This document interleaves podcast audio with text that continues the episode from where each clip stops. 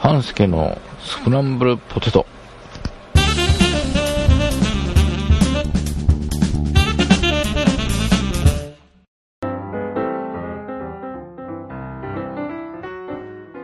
はい、半助です。また間が空いてしまいました。すいません。今回は告知とですね、スノーさんのフォトスクランブルの収録後に、スノーさんから面白い話を聞いたので、そこら辺をお送りしたいと思っております。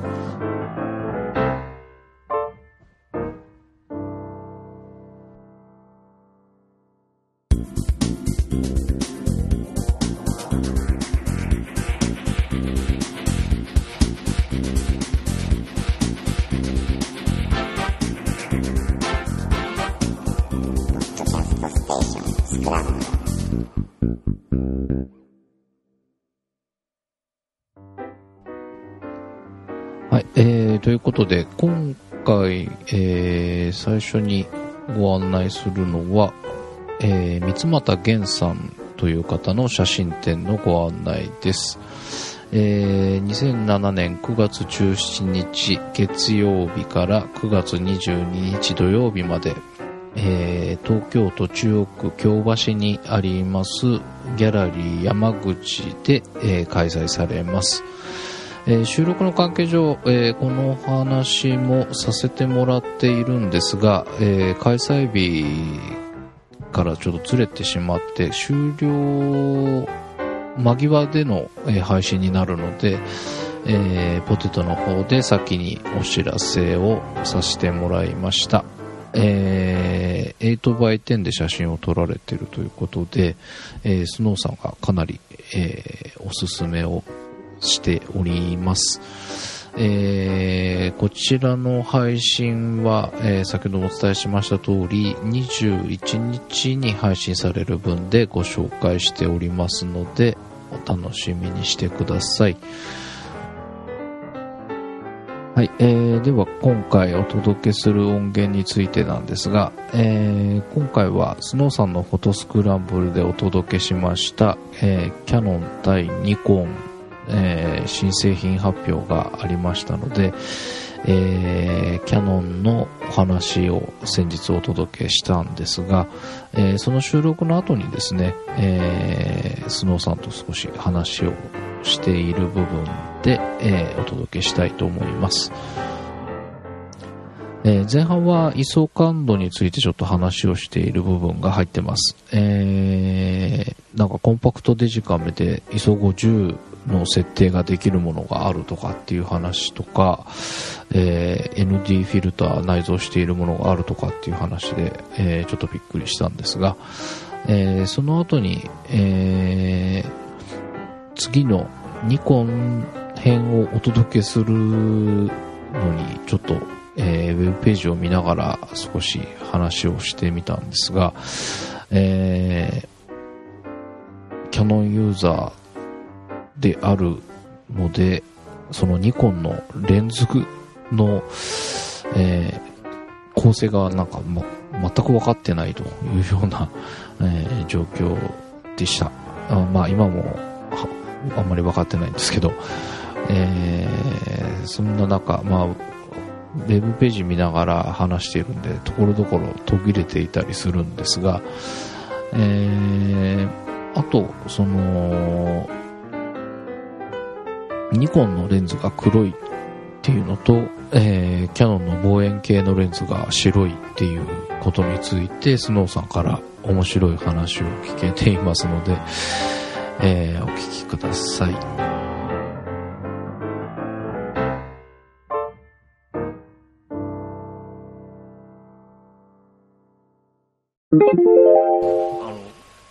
画像素子が撮像素子がでかいから、特に 5D ぐらいになると、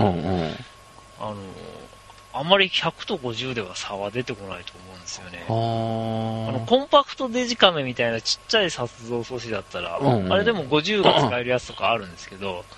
そうなんだ。ありますよ。50がついてるやつあります。キヤノンのは多分みんなついてると思う。いいやつ。いいやつ。いいやつ。あ、でもついてるかもしれないですよ、もしかしたら。へえ。うん。でも最低でも100からですよね、キャノンの場合ね。あ、100は見た。うん、100。うん、最初、O とか、100、200、400ぐらい。800もありましたっけ？うん、あったと思います。うん、はい。うん。で、ちょっといいシリーズになると、うん、50がついてたりします。へー。あと ND フィルター内蔵だったりしますね。うんうんうん、内蔵なの？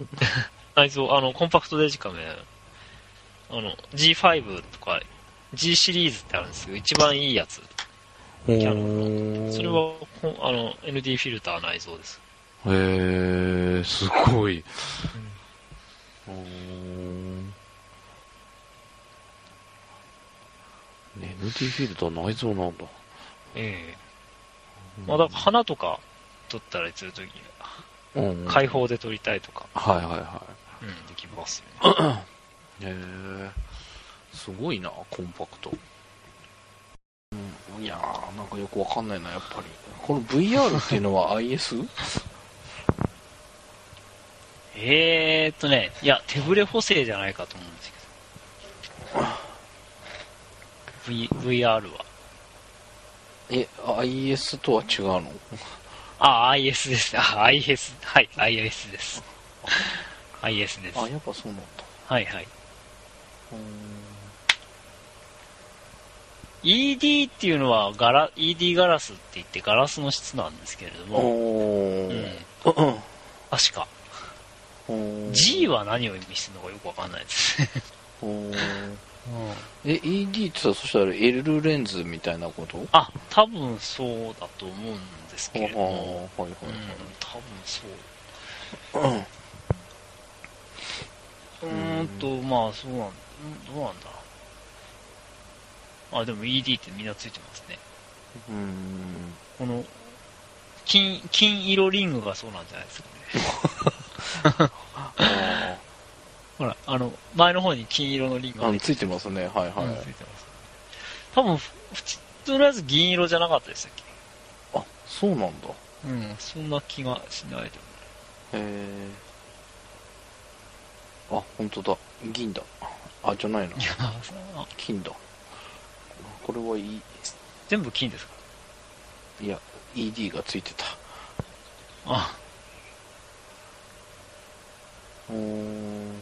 銀か金の違いなんだ。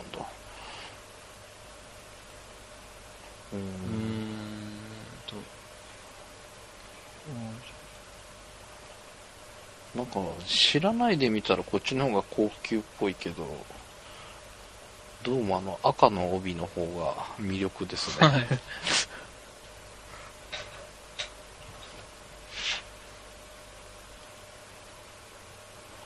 もうまあ赤帯ね、まあキャノンはそこら辺うまいですからね。なんか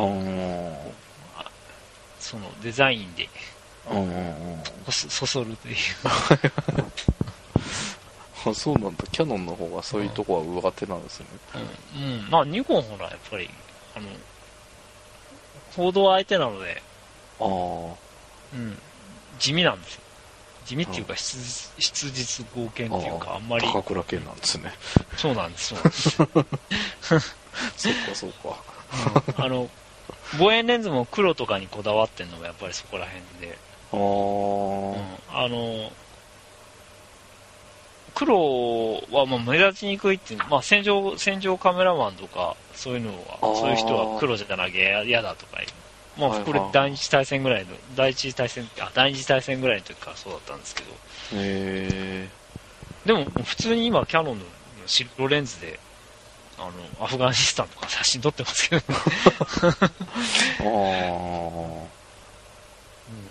ど黒じゃなきゃやっぱり黒じゃなきゃっていうのがニコンにはあるみたいで、でも超望遠レンズで黒にすると、お日様が当たった時に、熱で全体的に膨張しちゃったりするじゃないですか。そうすると光学系が歪んでくるので、極力それは避けたいところなんですよ。天体望遠鏡が白いのはその、そういう理由で。そうなんだ。はい。はあ、それを初めて。で、キャノンはあっさり白レンズにしちゃって。そうすれば、ガンガン日に当たっても、まあ、真っ黒よりは絶対有利ですから。はいはい。そういう理由で白だと思うんですよ、超望遠レンズ系は。へー。そうなんだ、うん、でもそれを逆手にとって赤帯とかして、そうすると白地に赤いからすごくかっこいいじゃないですか。はいはいはい。なるほどね、うん、そういうことなんじゃないかなと思うんですけど。それは面白い話を聞いたな。ニコンのその超望遠レンズの黒は、赤外線を反射するような塗装を使ってあるっていう話も聞いたことはありますね。へえ。熱持たないように。なるべく持たないように。うん。はい、ということでお聞きいただきました。ニコンのレンズが戦場で使われるときに目立たないようにっていうことと、キヤノンのレンズが白いっていうのは、まあ、熱膨張を防ぐっていう意味があったっていうのは、知らなかったのでびっくりしました。